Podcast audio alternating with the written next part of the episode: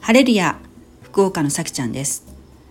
腸閉塞と食事後編です。今回は腸閉塞が発症して10日ぶりの術後回復食の話から始まり後半はお腹を開ける手術をされた抗がん剤治療中の方向けの内容となっております。ではどうぞ。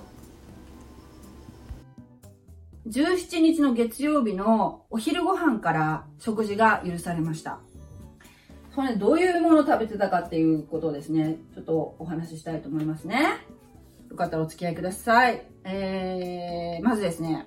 17日の朝。朝じゃない。昼ご飯。これがもう本当にもう久々の食事でしたよ。いつから食べてなかったのかな？そう、うんと7日、7日の朝からもう本当6、66食べてませんでしたからね。食べ、もう水分だけみたいな感じでしたもん。7日からね。えー、で、17日とか、まあ10日ぐらいもう、10日ぶりのご飯だったのかな。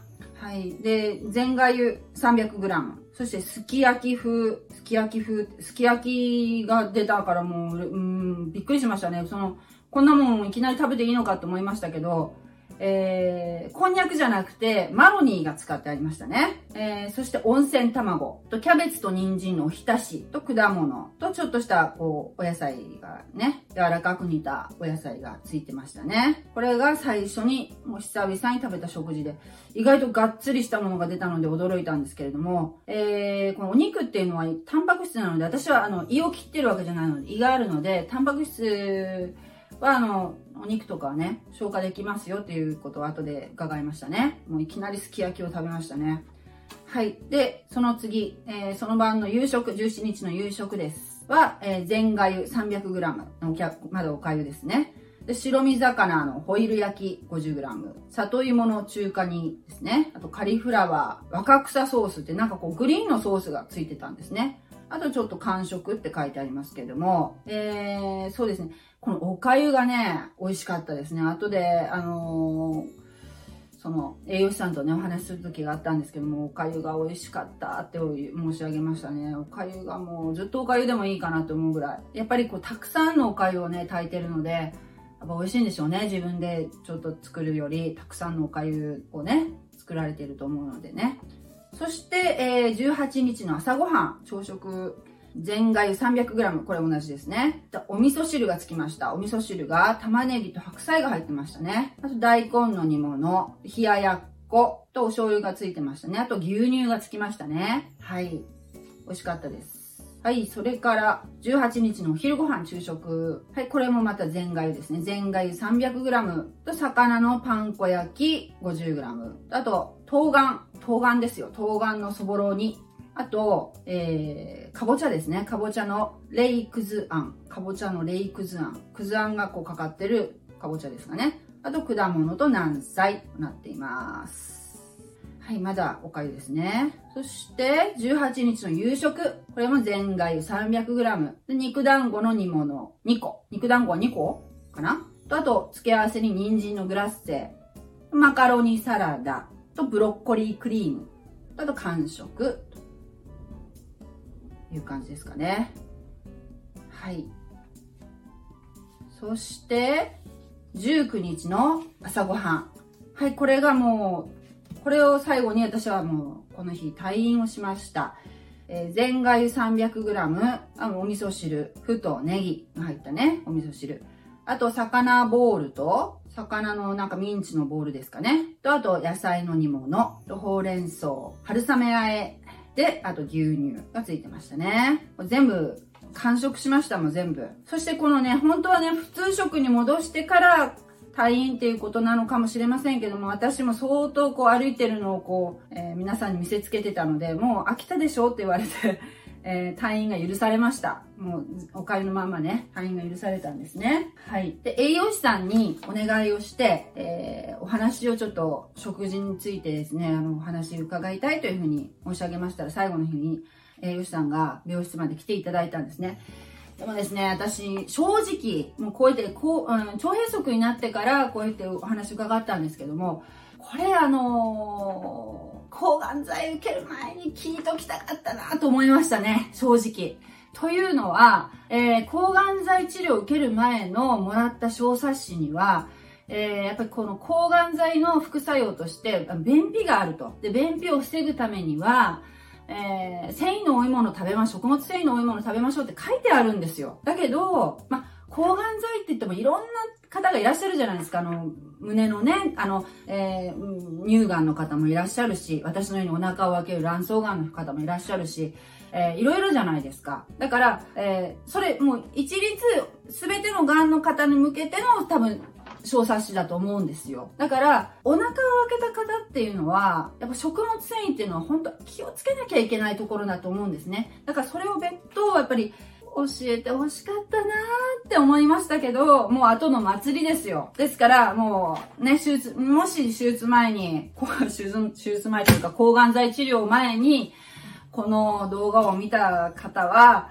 えー、もう本当にあの、お腹を回復手術をされた方っていうのはね、えー、まあ、ずっとね、そんなのお粥食べろとは言いませんよ。お粥ずっと食べてる、食べ、食べてられませんからね。じゃなくて、私が思うのは、抗がん剤治療をしている、その1週間、1週間なりのその期間っていうのは、もう多分、あの、便秘とかで結構悩まされる1週間だと思うんですよ。多分ね、その薬が抜けるまでの間っていうのは。その間っていうのは私はね、えー、食事は消化のいいものがいいと思うんですよ。ですからさっき申し上げたような、まあお粥じゃなくてもいいですけどね。お粥じゃなくてもいいけど、栄養があって消化がいいものっていうのを取った方がいいと思います。えっ、ー、と、さっきあの病院で回復食言いましたよね。それ、ちょっと参考にされたらいいと思います、献立で。あの、お肉とか食べれるんですよ。だけど、えっ、ー、と、食物繊維が強いものっていうのはね、あのー、控えられた方がいいと思います。これ私、栄養士さんからもらった食事のね、注意点なんですけども、これは腸閉塞の時のお食事の注意点、再発を防ぐお食事というところで、書いてあるんですけども、あの、もう腸閉塞になって、その退院してからね、私今も普通のご飯食べてます。普通のご飯食べてますけれども、えー、あまりにもね、あの、えー、食物繊維が強いもの、例えばね、煮ても煮崩れないようなものってありますよね。あれは、あの、控えるか、それかよく噛んで、ゆっくり、もうよく噛んでから飲み込むというふうに気をつけられた方がいいと思うんですね。食物繊維を取ることは排便を促すのでおすすめですけれども、食物繊維には水に溶ける食物繊維と水に溶けない食物繊維、不溶性食物繊維がある。で、水に溶けない、えー、不溶性食物繊維が多く含まれる食品を取ると逆に腸が詰まることになるので注意が必要ですということなんですね。で、どういったものがあるかと言いますと、これよく聞いとってください。水に溶けない食物繊維として、ごぼう、豆類。豆の何がいけないかっていうと、豆の皮なんですって。皮。これも前ね、私動画作ってまとめてるのがあるので、そちらもよかったら参考にされてください。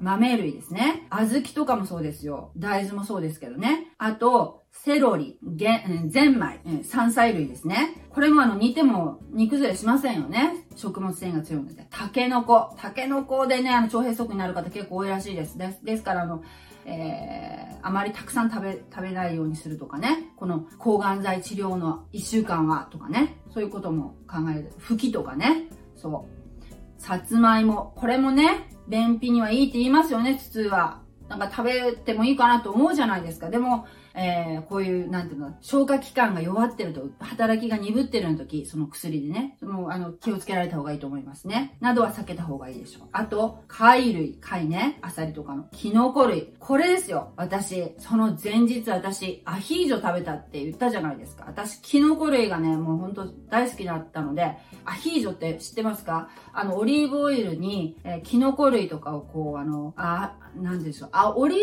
ブオイルでキノコを煮るみたいな感じの食べ物なんですね。美味しいんですよ。美味しいけど、たくさん食べると、まずいんですね。それ知らなかったんですよ、私。もう食べちゃったんですよね。だから先生に、タケノコいっぱい食べたって聞かれたんですよ。その、腸閉塞になったって言った時に、先生が言うの。え、タケノコタケノコは食べてません。え、何食べたなんか思い至るものある？って言われて、アヒージョ食べました。アヒージョ？アヒージョって何？って他の先生に聞いてましたけど。アヒージョっていうのはキノコ類を結構食べるんですよ。まあ、ダメですよ、アヒージョは。もうあの、抗がん剤治療中は気をつけられてください。その、えっ、ー、と、抗がん剤治療中って言っても、その、ね、ちょっとその、お薬入れた1週間ぐらいとかですよ。その時は本当に気をつけられた方がいいと思います。